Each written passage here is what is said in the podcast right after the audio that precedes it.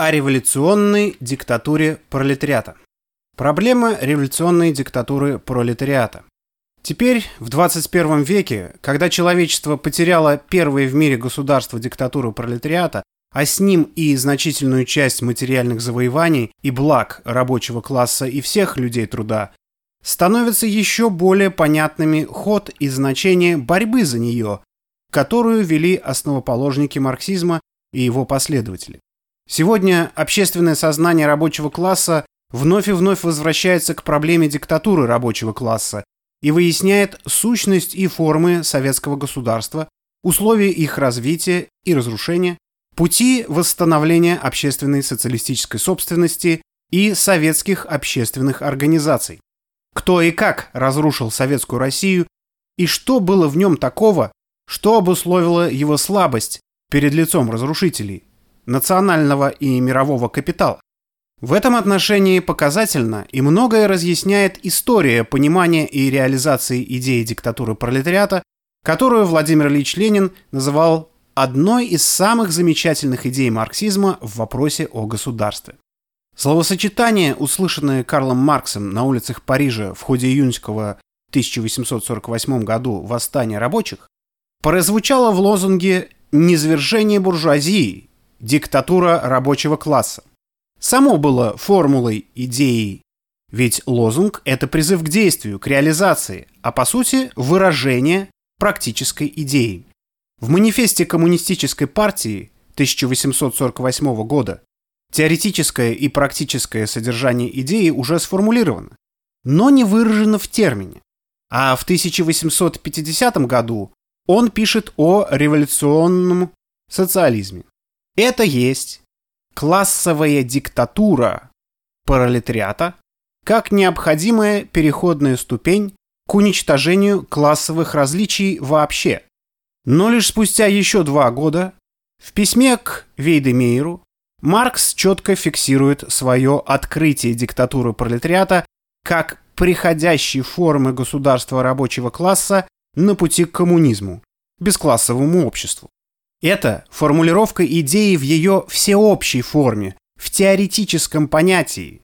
И только через 20 лет диктатура пролетариата была явлена миру и Марксу в ее практической, единичной форме, в бытии, в виде Парижской коммуны. И тогда Карл Маркс и Фридрих Энгельс были единственными людьми и революционерами, готовыми к восприятию явившейся сущности как правительственной власти рабочего класса в ее истинном значении.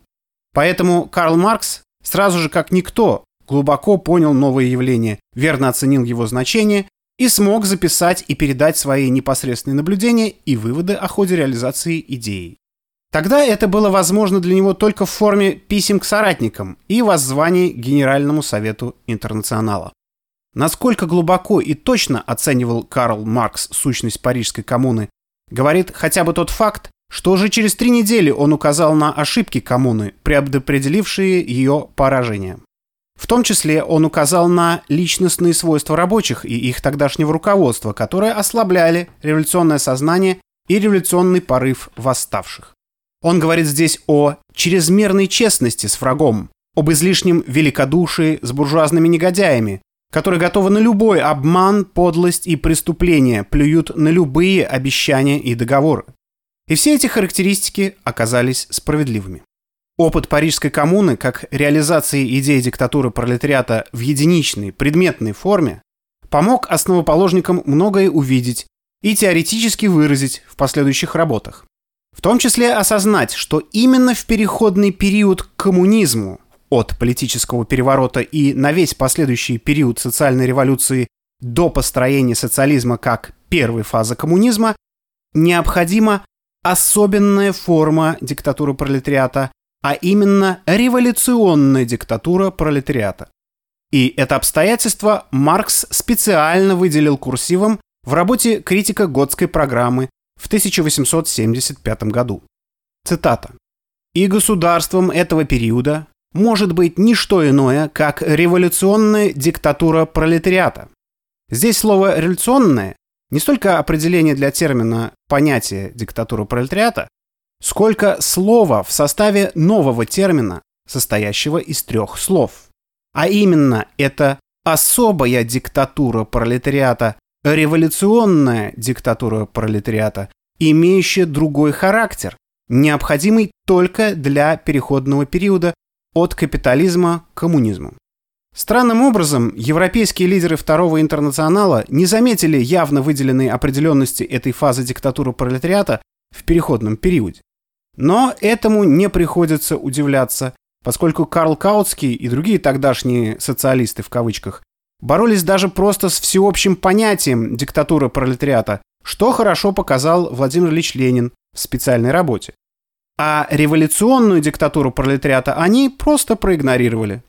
Надо сказать, что и многие российские социал-демократы как-то не придавали значения этому обстоятельству. А ведь это обстоятельство очень существенное. Но особенно интересно, что и Владимир Ильич Ленин не придавал особого значения этому обстоятельству ни летом 1917 года, когда писал «Государство и революция», ни в октябре 1918 года, когда писал «Пролетарская революция» Ренегат Каутский и издавал в нескольких странах, ни в октябре 1919 года, когда писал специальную работу об экономике и политике пролетариата в переходном периоде. Причем в этих работах он приводит как раз и эту знаменитую цитату и опирается на нее, выделяет в ней место с курсивом. «Революционная диктатура пролетариата». А поскольку общее понятие диктатуры пролетариата уже было освоено, постольку это новое понятие выражает ее особенность, ее характер в данный переходный к коммунизму период.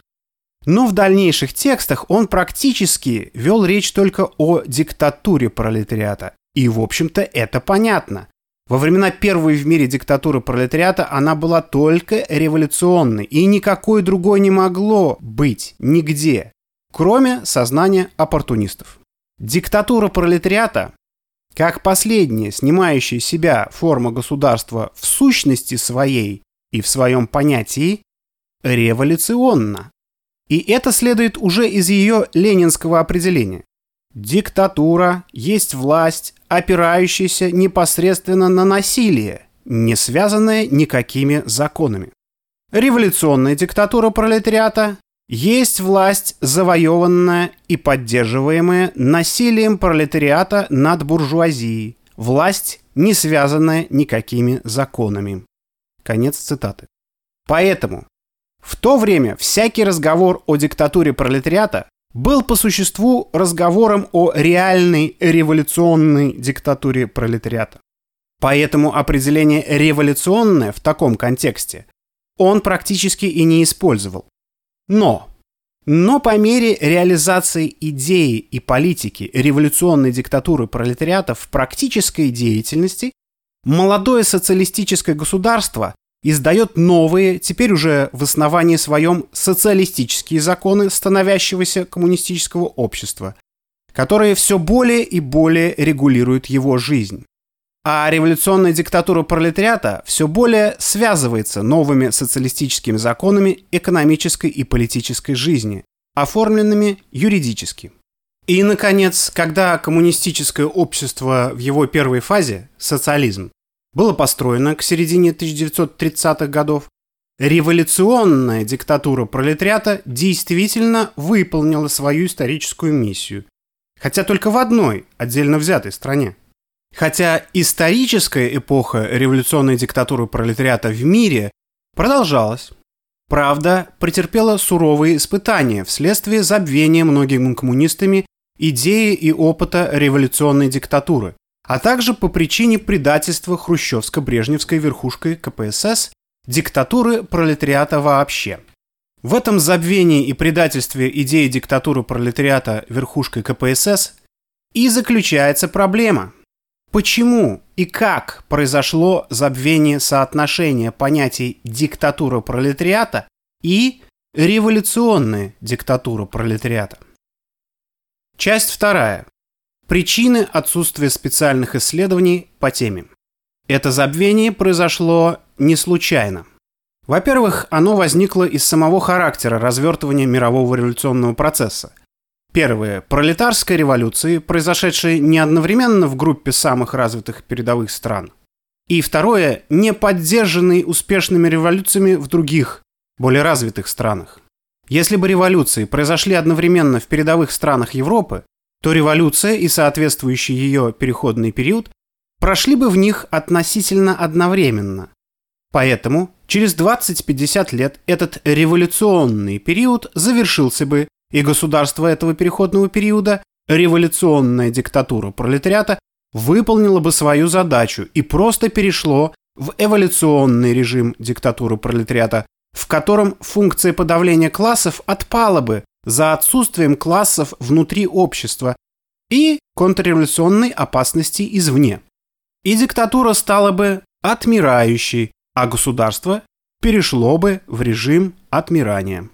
Но борьба в ослабленной Первой мировой войной Европе сложилась так, что революционная диктатура пролетариата осталась практически одна, в одном государстве, в окружении сильных враждебных противников, перед мировым империализмом, почуявшим смертельную опасность в субъекте пролетарского государства. И это существенно осложнило переход в режим просто диктатуры пролетариата, находящийся в процессе постепенного отмирания государства. Отсюда и возникшая неуверенность и путаница в очень многих головах, даже образованных, которые воспользовались внутренние и внешние враги СССР. Во-вторых, наша социалистическая революция возникла и протекала на первых порах как продолжение буржуазной демократической революции. Первая, буржуазная, перерастает во вторую. Вторая, мимоходом, решает вопросы первой. Вторая закрепляет дело первой. Борьба и только борьба решает, насколько удается второй перерасти первую. Советский строй есть именно одно из наглядных подтверждений этого перерастания одной революции в другую. В обстановке революции и в предпосылке, что переходный период будет более-менее одновременным и потому единственным, различие между понятиями диктатура пролетариата и революционная диктатура пролетариата было несущественным, а борьба за само понятие диктатура пролетариата с меньшевиками западными социал-демократами и непросвещенными революционерами в партии и пролетарской массе была очень актуальной и острой. Она занимала много времени и отнимала много сил, поэтому тогда было не до логических тонкостей. К тому же, на социалистической Октябрьской революции осенью 1917 года лежала еще густая тень весенней буржуазной февральской революции. А тогда большевики использовали как раз очень часто термины «революционная диктатура пролетариата и крестьянства», «революционно-демократическая диктатура пролетариата и крестьянства», «революционная диктатура пролетариата и беднейшего крестьянства» и так далее.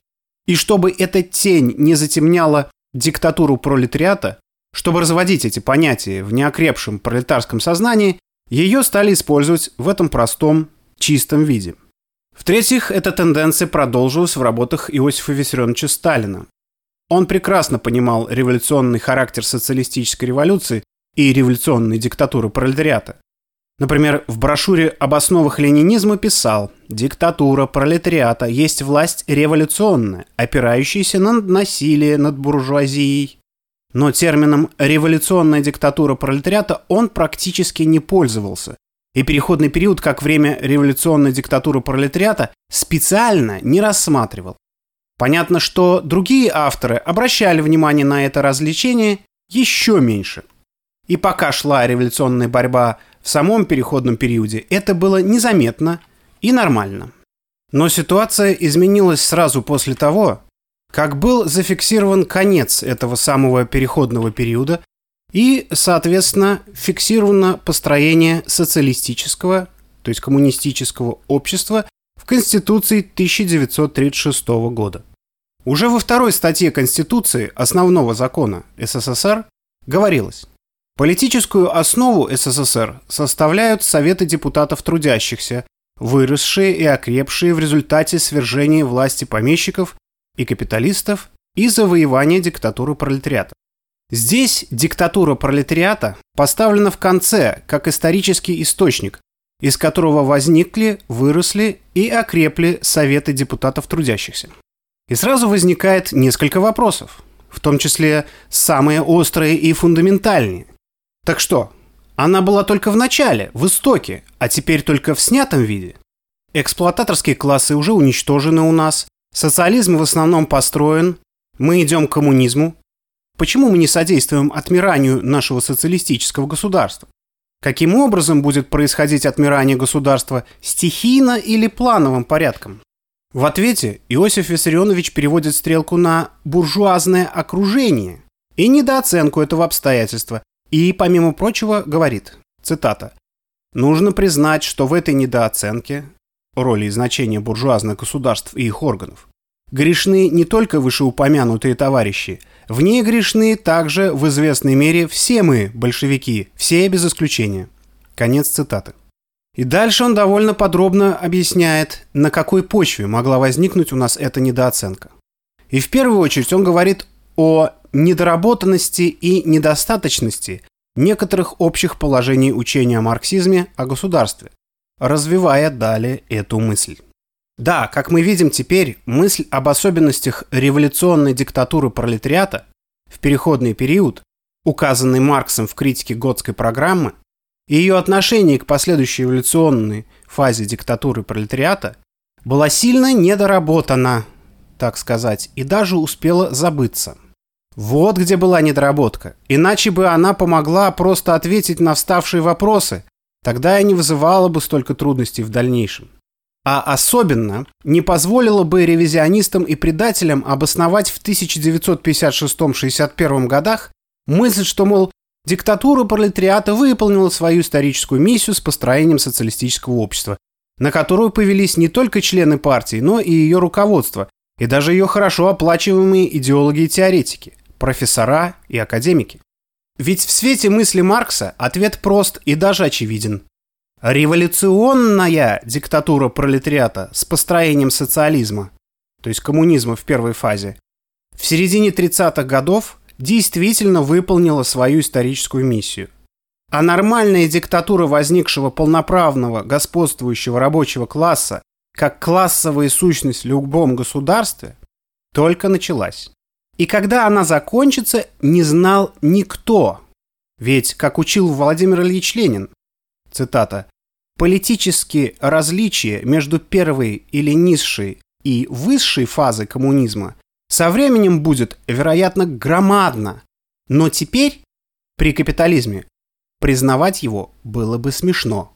Конец цитаты. Да, воистину так. Тогда это было смешно. А вот в 1961 году, когда понятие и политику диктатуры пролетариата вычеркнули из программы партии, было очень грустно. А теперь еще и стыдно за то руководство КПСС, которое допустило к власти ревизионистов и даже предателей партии, советов и всего советского народа, совершивших этот контрреволюционный переворот с катастрофическими последствиями не только для рабочего класса СССР, но и для трудящихся всего мира. Недооценка, в кавычках, отразилась и на содержании новой советской конституции, на системе диктатуры пролетариата. Во-первых, на переносе выборов в Советы с производственных единиц, заводы, фабрики, на территориальные округа, как это и делается в парламентских республиках. И дело тут не только в изменении формы проведения выборов, а в снижении роли трудовых коллективов, этих первичных социалистических ячеек общества, первичных общин, коммун. А ведь за счет их развития и усиления роли в государственной жизни общества и виделась перспектива отмирания государств. Во-вторых, высшим органом государственной власти стал Верховный Совет СССР, Тогда как раньше это был съезд Советов, а в период между съездами Советов – Центральный исполнительный комитет СССР. Если первая недооценка отрывала Советы от производственного основания, то вторая отрывала сами Советы от их верховной власти. Верховной властью стал только Верховный Совет СССР, а не система Советов снизу доверху. В-третьих, Совет народных комиссаров был так сказать, освобожден от высшей законодательной деятельности, поскольку он был очень загружен своей непосредственной работой. Но это разводило законодательную и исполнительную деятельность и нарушало принцип их единства. Единство верховного управления, а следовательно и единство диктатуры пролетариата, обеспечивалось единством партии.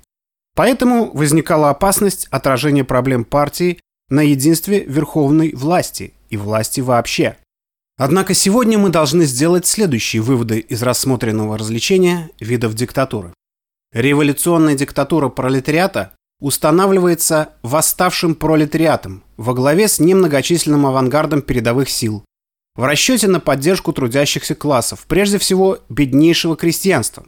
Она представляет собой сначала слабый росток, требующий для своего развития большой революционной энергии. И она растет и развивается по мере роста поддержки со стороны основной массы рабочего класса и других трудящихся классов и по мере успехов в преобразующей общество деятельности. А отмирающая диктатура победившего рабочего класса постепенно передает функции общественного управления обществом рабочим ассоциациям, объединенным в одну общую ассоциацию на уровне общества в целом – коммуну, общину. Так осуществляется вторичный переход со снятием переходности, то есть изживания родимых пятен капитализма, диктатура пролетариата в коммунистическое общественное самоуправление производительных коммун, общин. Революционная диктатура пролетариата осуществляется пролетариатом, а отмирающей диктатурой рабочего класса руководит полноправно господствующий собственник средств производства – рабочий класс.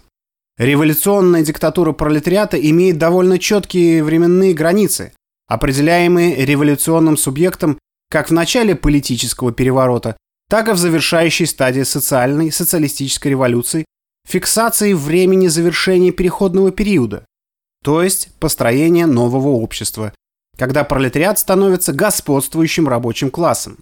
А время развития социалистического общества и его государства диктатуры рабочего класса не имеет определенных временных границ. Но эти различия были не только основательно забыты членами партии, но и стерлись даже в кратком курсе ВКПБ 1938 года. Хотя, казалось бы, именно в это время, по итогам переходного периода, и требовалось объяснить характер различия революционной диктатуры пролетариата в переходный период и наступившей отмирающей диктатуры пролетариата в социалистическом обществе, хотя момент революционности не забывается до окончательной победы коммунизма в силу внешних условий. Правда, извинением коммунистам и руководителям того времени служит то, что в своем сознании сами они продолжали быть революционерами, а мировая эпоха сохраняла характер пролетарских революций и соответствующих революционных переходных периодов и революционных диктатур пролетариата.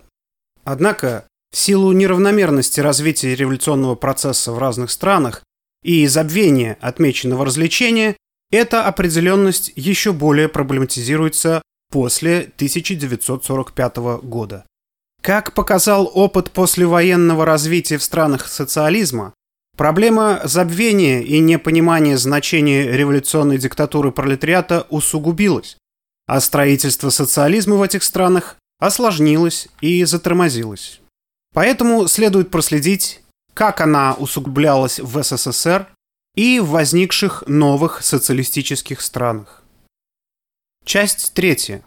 О сознательном извращении понятие диктатуры рабочего класса и политики строительства социализма и коммунизма. Это можно проследить по съездам и совещаниям Компартии, на которых обсуждались проблемы строительства социализма. В 1947 году в Польше состоялось информационное совещание представителей некоторых компартий, в котором участвовали представители ВКПБ, Компартии Югославии, Болгарии, Румынии, Венгрии, Польши, Франции, Чехословакии, Италии. Первый доклад о международном положении сделал Жданов. Казалось бы, в большинстве этих стран только что произошли социалистические революции. Они только вступили в переходный период к коммунизму, социализму. Вот бы указать на особенности их революционной диктатуры пролетариата. Но нет, не тут-то было. Даже и просто о диктатуре пролетариата речь практически не зашла. Да и как она могла зайти, если один из ведущих партийных лидеров ВКПБ в основном докладе не только не вспомнил о диктатуре пролетариата, но даже характеристику молодым социалистическим государствам дал как демократическим. В этих странах возникли новые народные демократические режимы. Ну, конечно, Раньше были фашистские режимы, а теперь демократические. Прогресс. Логично. Но Владимир Ильич Ленин и Иосиф Виссарионович Сталин учили различать буржуазно-демократические и пролетарские демократические государства и их режимы. Опытный идеолог этого не различает и чуть далее, соответственно, конкретизирует. В этих странах к власти пришли представители рабочих, а не рабочий класс. Крестьян, а не крестьянство как союзник рабочего класса. Представители прогрессивной интеллигенции. Случайно подобранные? Для тех, кто не понял, он уточняет. Была заложена основа государственной общенародной собственности. Был создан новый тип государства – Народная республика, где власть принадлежит народу, крупная промышленность, транспорт и банки принадлежат государству, и ведущей силой является блок. Что за блок? Трудящихся классов населения. Что это значит? Во главе с рабочим классом. И завершается эта краткая характеристика полторы страницы всего странным оборотом. Цитата. «Они закладывают основу перехода на путь социалистического развития». Конец цитат. То есть переходный период ни с революционной, ни с отмирающей диктатурой не просматриваются. Просматривается некий переход к переходу на путь. И это, видимо, тоже не случайность, поскольку в выступлениях других участников совещания Диктатуре пролетариата тоже не повезло. Конечно, представителей этих компартий можно понять. В докладах они вспоминали борьбу с фашистской диктатурой, поэтому боялись, что их не поймут. И с другой, хотя и противоположной диктатурой. Но не до такой же степени. Представитель Болгарии В. Червенков процитировал Георгия Димитрова. Цитата. «Болгария не будет Советской Республикой, но она будет народной республикой, в которой руководящую роль будет играть огромное большинство народа – рабочие, крестьяне, ремесленники и народная интеллигенция. В ней не будет никакой диктатуры, обратите внимание. Но в Народной Республике основным решающим фактором будет большинство трудящегося народа, люди общеполезного труда. Конец цитаты. Ну и, видимо, чтобы ни у кого не осталось никаких сомнений, товарищ Червенков объяснил, цитата, «Но теперь постановка борьбы за социализм иная, чем в 1917 году, когда совершилась Октябрьская революция. Тогда для перехода к социализму необходима была диктатура пролетариата». Конец цитат. Что это значит? Примечание казенного. Цитата. Далее. «С тех пор прошло, как вы знаете, почти три десятилетия. Когда у нас в Болгарии станет вопрос о переходе от нынешнего общественного строя к новому социалистическому строю, тогда коммунисты будут строить новое социалистическое общество как общенародное историческое дело. Конец цитаты. Общенародная собственность, общенародное дело – вот где и когда зарождалось так называемое общенародное государство Хрущева. Вторым теоретиком, вспомнившим диктатуру пролетариата, был представитель венгерской компартии и Реваи. Он превзошел болгарского. Цитата. «В сознании широких масс наша партия жила как партия 1919 года, как партия диктатуры пролетариата. Было много так называемых старых коммунистов. Эти люди не понимали политики сотрудничества с другими демократическими партиями и причинили партии много вреда.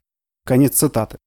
К сожалению, он и его соратники и в 1956 году, и после не поняли ни диктатуры пролетариата, ни ее роли в переходный период. Они похожи на тех горе-революционеров, о которых Ленин как раз говорил в апрельском 1917 года докладе на собрании большевиков, участников Всероссийского совещания Советов рабочих и солдатских депутатов 4-17 апреля 1917 года. Цитаты. «Законы важны не тем, что они записаны на бумаге, но тем, кто их проводит. Диктатура пролетариата есть, но не знают, что с ней делать». Конец цитаты. Так, может быть, специалисты того времени разобрались с этим вопросом и с понятием диктатуры пролетариата? Берем брошюру М. Аржанова о произведении Владимира Ильича Ленина «Государство и революция», изданную государственным издательством политической литературы в 1952 году в помощь пропагандисту, как указано. И читаем в первом разделе цитату из Ленина, что сущность государства переходного периода неизбежно одна – диктатура пролетариата. Смотри страницу 13. Но теперь вслед Владимиру Ильичу Ленину идет пояснение. Цитата. Эти слова звучат с особой силой теперь, когда возникла и успешно развивается одна из форм диктатуры пролетариата – народно-демократическое государство. Она представляет собой нечто вроде... Что значит нечто вроде, примечание казенного?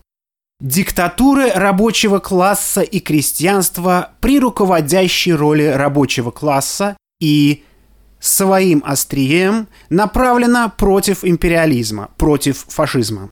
Конец цитаты. Смотри страница 14. Против какого фашизма? В Болгарии или ГДР? С ними уже покончено. Да и империализм от них далек. М. Аржанов, видимо, квалифицированный специалист, а следовательно, был знаком с материалами рассмотренного информационного совещания но смог вынести из подобных материалов лишь нечто вроде диктатуры рабочего класса и крестьянства, поскольку уверенно и твердо руководители коммунистических партий даже общие понятия диктатуры пролетариата не вспоминают, не говоря уже о революционной диктатуре пролетариата, как государстве переходного периода. Правда, возможно, что он не знал, что в болгарской конституции уже записана новая формула диктатуры пролетариата, что лидер социалистической единой партии Германии Вальтер Ульбрихт еще в июле 1952 года говорил об установлении диктатуры пролетариата в Германской Демократической Республике. Недаром встречался с Лениным, поэтому и успехи в ГДР были гигантскими. Но он уже был в возрасте. В 1971 году ему было почти 80 лет. Это забвение развлечения понятий привело к тому, что к середине 1950-х годов появилась возможность оторвать вопрос о сущности социалистического государства, то есть вопрос о диктатуре господствующего рабочего класса, бывшего пролетариата, от вопроса о формах этой диктатуры. Этот отрыв нагло и открыто осуществил на важнейшем руководящем форуме Компартии на 20-м съезде КПСС ренегат Хрущев – в основном докладе, отчете ЦК, он, как наперсточник, подменил и заменил понятие диктатуры пролетариата ее буржуазными образами насилия и гражданской войны, хотя вроде бы объяснял понимание буржуазными идеологами советской власти и диктатуры пролетариата. В позитивном отношении он диктатуру пролетариата не вспоминает очень виртуозно в специальном разделе о формах перехода различных стран к социализму, он умудрился обойтись без понятия диктатуры пролетариата. Это понятие везде заменяет мысль о насилии. Цитата. Однако большая или меньшая степень остроты борьбы, применение или неприменение насилия при переходе к социализму зависит не столько от пролетариата, сколько от степени сопротивления эксплуататоров от применения насилия самим классом эксплуататоров. Конец цитаты. И эти хитросплетения понадобились как прелюдия к возрождению мысли немецких социал-демократов конца XIX века, раскритикованные Фридрихом Энгельсом в специальной статье «Критики проекта социал-демократической программы 1891 года», где товарищи писали, что, цитата, «современное общество врастает в социализм». Конец цитаты. Но не сказали о том, что, собственно, следовало сказать. Они посчитали, что достаточно сильны, чтобы завоевать большинство в парламенте и таким образом получить власть. Тогда это было практически невозможно в Германии. И Энгельс это показал. Теперь, после войны и победы над европейской фашистской буржуазией, имея помощь первого социалистического государства, коммунисты некоторых стран могут завоевать власть или ее значительную часть на выборах и удерживать ее. Но при непременном условии, что они понимают характер этой власти и готовы следовать ее сущности, то есть осуществлять как диктатуру пролетариата. А если они думают только о своеобразии формы и забывают о сущности, то она напоминает о себе отрицанием и формы, и сущности через какое-то время. Что и показала дальнейшая практика. Ну а в крупных развитых странах эта мысль сразу развелась в теорию и практику так называемого еврокоммунизма и привела к потере влияния этих партий в рабочем классе и последующему распаду. Так что это ревизионистское течение и его крушение было обосновано политиками 20-го съезда, которые наперебой толдычили о новых формах перехода, начисто забыв об их сущности и содержании. Также целый раздел своего выступления, семь страниц, посвятил этой теме Микоян. Он, как и Хрущев, вспомнил понятие диктатуры пролетариата лишь в передаче буржуазных идеологов. И как открытие Хрущева разъясняет старый вопрос о мирном развитии революции и формах революции как чуть ли не новое слово в науке. И, по примеру Хрущева, делает подтасовку. Говорит, что Ленин в знаменитых апрельских тезисах выдвинул лозунг взятия власти рабочим классом и совершения социалистической революции мирным путем через завоевание большинства в Советах. Это сознательная ложь. Да, в апреле большевики были меньшинством Совета. Завоевать большинство в Совете – это одна, относительно простая задача. Но она не давала всей государственной власти. Существовала еще другая диктатура – диктатура буржуазии, временное правительство. Поэтому стояла и вторая задача, то есть задача, собственно, пролетарской революции. Победа над властью временного правительства. И его надо было свергать. На апрельском совещании обсуждалось лишь то, что есть, мирный ход революции в данных условиях. Уже в августе стало ясно. Мирный период революции кончился. Наступил период немирный. Период схваток и взрывов. Микоян наверняка читал сталинский краткий курс, а там свидетели ленинского выступления зафиксировали. Цитата. «Это была установка на мирное развитие революции». Конец цитаты. А не лозунг ее свершения. Эта наглая ложь понадобилась ему для навязывания мыслей Хрущева против диктатуры пролетариата. Видимо, поэтому именно его Хрущев послал руководить подавлением силой волнения рабочих Новочеркасского электровозостроительного завода в июне 1962 года. Это после речей-то против насилия, а мирной революции. Это при отсутствии у мирных безоружных демонстрантов каких-либо планов по борьбе с начальством. Вот он, отблеск диктатуры буржуазии. А на съезде Шипилов, Маленков, Куусинин, Каганович, Ворошилов и другие увидели в этой подтасовке Хрущева большое обобщение, едва ли не теоретическое открытие. Естественно, что в скорости подхалимы поплатились за это изгнанием с постов и даже из партии, и позором. Кроме Кусинина. Он, как показала его последующая карьера и деятельность, был, видимо, автором и дирижером этого ансамбля теоретиков в кавычках. Естественно, что после таких установок процесс строительства социализма в новых формах стал тормозиться. А за коперщиком торможения выступал так называемый новый коллективный коллегиальный ЦК КПСС во главе с Никитой Хрущевым. На съезде было принято решение о подготовке новой программы партии, а через пять лет она была принята с обоснованием, что, цитата, «диктатура пролетариата выполнила свою историческую миссию», конец цитаты. И теперь мы живем в некоем, цитата, «общенародном государстве», конец цитаты, списанном Куусининым и Бурлацким из известной готской программы, которая, по слову Карла Маркса, канонизирует лассалевский символ веры. Разъясняя суть дела тогдашним оппортунистам, Маркс пишет, цитата, «Возникает вопрос, какому превращению подвергнется государственность в коммунистическом обществе? Другими словами, какие общественные функции останутся тогда, аналогичные теперешним государственным функциям? На этот вопрос можно ответить только научно. И сколько бы тысяч раз не сочетать слово «народ» со словом «государство», это ни капельки не подвинет его разрешение. Конец цитаты. Кусинин с Бурлацким прекрасно знали произведение Маркса, но не согласились с ним. При этом они сделали новацию, назвали это государство общее народным, что по смыслу тождественно в русском языке с национальным. Но это еще примитивнее, поскольку все буржуазные государства суть национальные.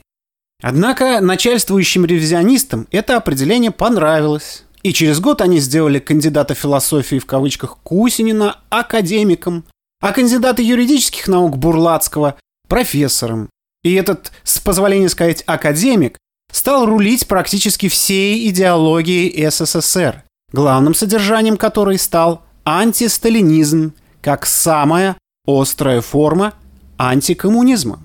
Эта идеология была быстро сформулирована и выражена в первом издании учебника «Основа марксистской философии» 1958 года. Раздел «Социальная революция как закономерность смены общественно-экономических формаций» глава 16, 60 страниц, написан доктором философских наук, профессором Г. Е. Глезерманом. Во втором разделе главы «Отличие социалистической революции от других революций. Социалистическая революция и диктатура пролетариата» он не вспоминает ни мыслей о революционной диктатуре пролетариата Маркса и Ленина, ни важнейшей для данного раздела цитаты из критики Готской программы. Ну, а во втором издании этого труда, 1963 год, профессор уже добросовестно ссылается на подделку в программе КПСС. Цитата «Диктатура пролетариата выполнила свою историческую миссию и с точки зрения задач внутреннего развития перестала быть необходимой в СССР». Конец цитаты. Часть четвертая. Итоги извращения диктатуры рабочего класса и политики строительства социализма. В результате всех этих манипуляций с понятиями и теориями марксизма они привели к страшным разрушениям в коммунистическом движении. Первое. Новых форм перехода к социализму они не получили, а сам процесс резко затормозили. Инициировали новую форму увода от перехода к социализму – государство социалистической ориентации. Второе. Существующую мировую систему социализма существенно ослабили, разорвали отношения и устроили серьезный конфликт с Коммунистической партией Китая и с КНР. Третье. Дали старт расползания ревизионизма в форме еврокоммунизма, который как зараза стал расползаться по компартиям. Четвертое. Подменили программу коммунистической партии социал-демократической, что привело к закреплению, углублению раздвоенности КПСС, возникшей после 20-го съезда и травли так называемых сталинистов, то есть людей, сохранявших прочные коммунистические убеждения. Рассмотрим подробнее. А. Новые формы перехода к социализму можно было понаблюдать через 10 лет после 20-го съезда, если бы они были. В ноябре 1967 года в Москве состоялось торжественное заседание Центрального комитета КПСС, Верховного Совета СССР и Верховного Совета РСФСР. 50 лет Великой Октябрьской социалистической революции, на которое были приглашены представители братских партий. Последние горячо приветствовали КПСС, СССР, славили Октябрьскую революцию. Здесь они имели полную возможность порадовать своими успехами в строительстве социализма товарищей из других стран. И некоторые доложили о своих так называемых новых переходах к социализму. Коммунисты под руководством Ленина и Сталина совершили такой переход в гигантской стране при крайне неблагоприятных внешнеполитических условиях, практически без союзников, при сплошном агрессивном окружении всего за 18 лет. А каковы успехи в относительно малых странах, при благоприятных внешнеполитических условиях, при братской, экономической и иной помощи первого в мире социалистического государства более чем за 20 лет? Конечно, успехи были, и большие, но построением социализма никто не похвастался. Даже самый подкованный и закаленный из них, Вальтер Ульбрихт, сказал только, цитата, «Мы торжественно обещаем отдать все наши силы и способности делу завершения строительства социализма, укрепления единства народа и социалистической государственной власти Германской Демократической Республики, делу умножения ее экономической мощи. Конец цитаты. И действительно, экономическая мощь ГДР была выдающейся. По многим параметрам она превосходила ФРГ, несмотря на помощь той со стороны США по линии плана Маршалла. Следовательно, более раннее обещание завершить реформы сельского хозяйства к 1960 году и построить социализм партия не выполнила. И это, конечно, сказалось на ее авторитете в народе. Был и другой, как бы противоположный, но еще более яркий пример. Чехословацкий лидер объявил в 1960 году, что там построено развитое социалистическое общество, и они приступают к строительству коммунизма. Наводный явно поторопился, взяв пример с Хрущева, которого слышал на 20-м съезде КПСС. А теперь на совещании 1967 года промолчал о своих успехах, посвятив всю довольно длинную речь восхвалению КПСС, СССР и истории Великой Октябрьской революции. Хотя ему было что рассказать об успехах их социализма, Чехословакия стала одним из самых развитых в научно-техническом и экономическом отношении обществом к 1967 году. Однако менее чем через год антикоммунистические силы внутри коммунистической партии Чехословакии совершили контрреволюционный переворот, вызвавший кризисные явления во многих социалистических странах. И вряд ли Наводный не видел элементов его подготовки. Поэтому и отделался на совещании словословием. Нечего и говорить, что в других странах так называемый переход к социализму еще более затормозился. И это не могло быть иначе, поскольку они следовали хрущевско-брежневскому образцу, который уже совершал после 22-го съезда 1961 года переход в обратную сторону от коммунизма к капитализму. Поэтому еще через 20 лет их всех дружно столкнули в пропасть позора и проклятий всех трудящихся стран социализма и построенного, и недостроенного. Пункт Б. 20-й съезд КПСС нанес крупный удар по мировой системе социализма. Одним из следствий его антикоммунистических идей и решений стал конфликт хрущевского руководства с руководством Компартии Китая, причем нужно отдать должное китайским коммунистам, что они устояли против большого авторитета КПСС и ее руководства, сохранили принципиальность и здравомыслие, нашли в себе мужество и высказали свое несогласие с курсом КПСС на огульную критику и клевету на Сталина и период революционной диктатуры пролетариата, на отказ от государства диктатуры пролетариата.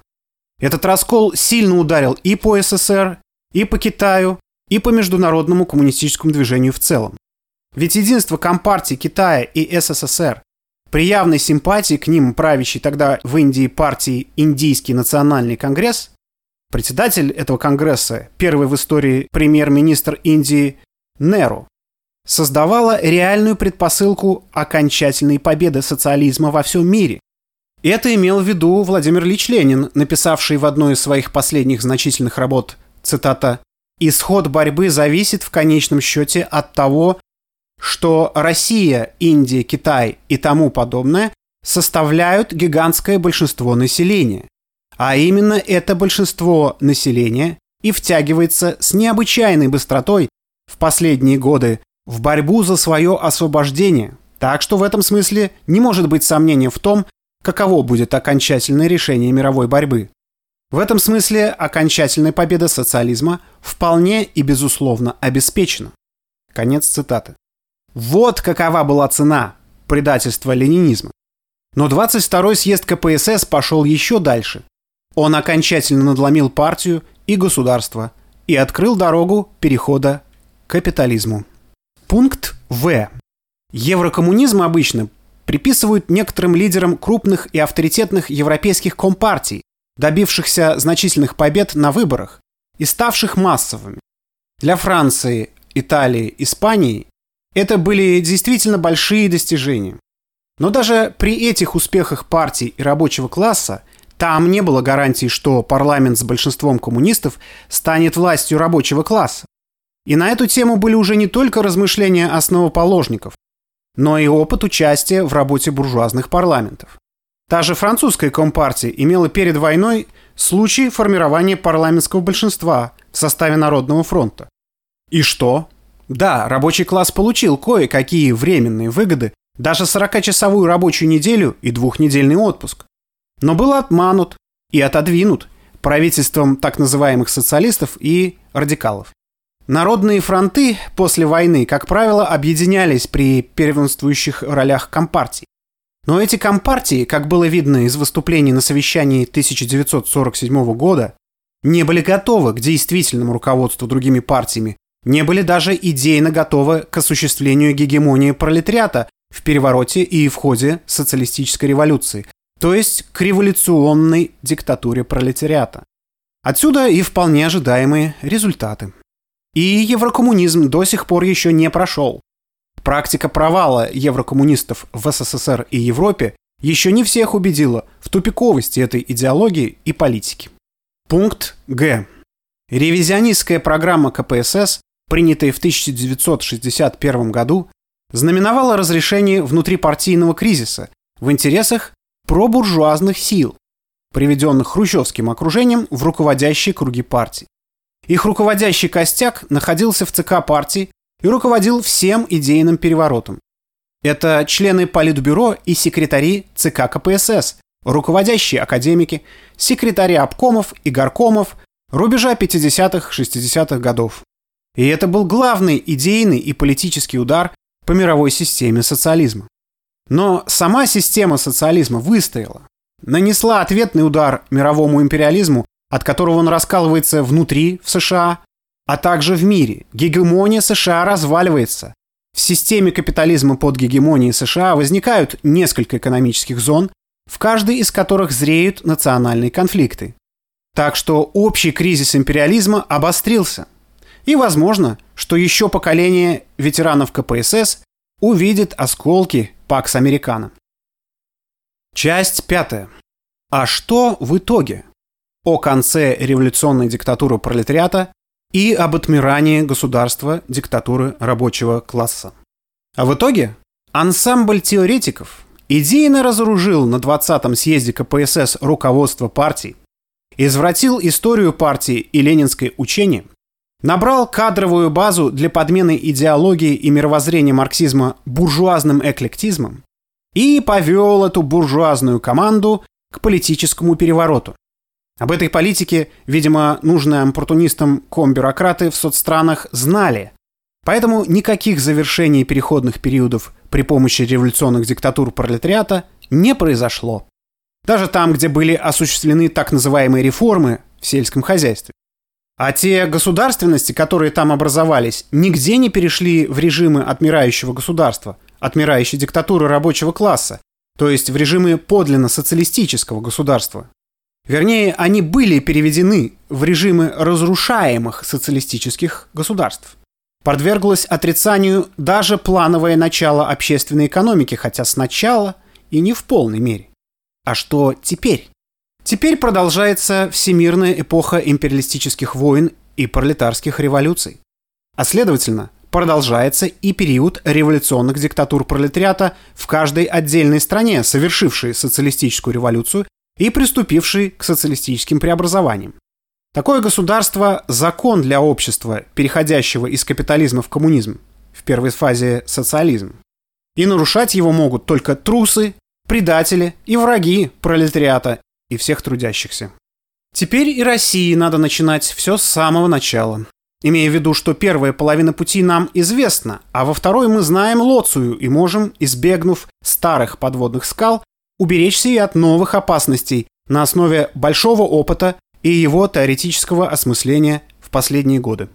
Теперь Россия и ее рабочий класс готовятся к возрождению в более благоприятных внешнеполитических условиях при помощи братских социалистических стран, при остром экономическом и политическом кризисе мировой экономической и политической системы империализма, при развитом промышленном производстве и соответствующем рабочем классе имея возможность рассчитывать на помощь развивающихся государств Азии, Африки и Латинской Америки. Теперь зреет ситуация, подходящая для самых смелых социалистических проектов планов преобразований. Дело за людьми с глубокими научными знаниями, сильной волей, с человечными чувствами, целями и страстями. Такие люди уже длительное время готовятся широкой советской пропагандой и агитацией многочисленных кружков, клубов, интернет-каналов, блогеров, газет, журналов, книг, конференций, семинаров общественных и общественно-политических организаций и партий. Казенов Александр Сергеевич, профессор, доктор философских наук, член Рабочей партии России, преподаватель Красного университета Фонда Рабочей Академии.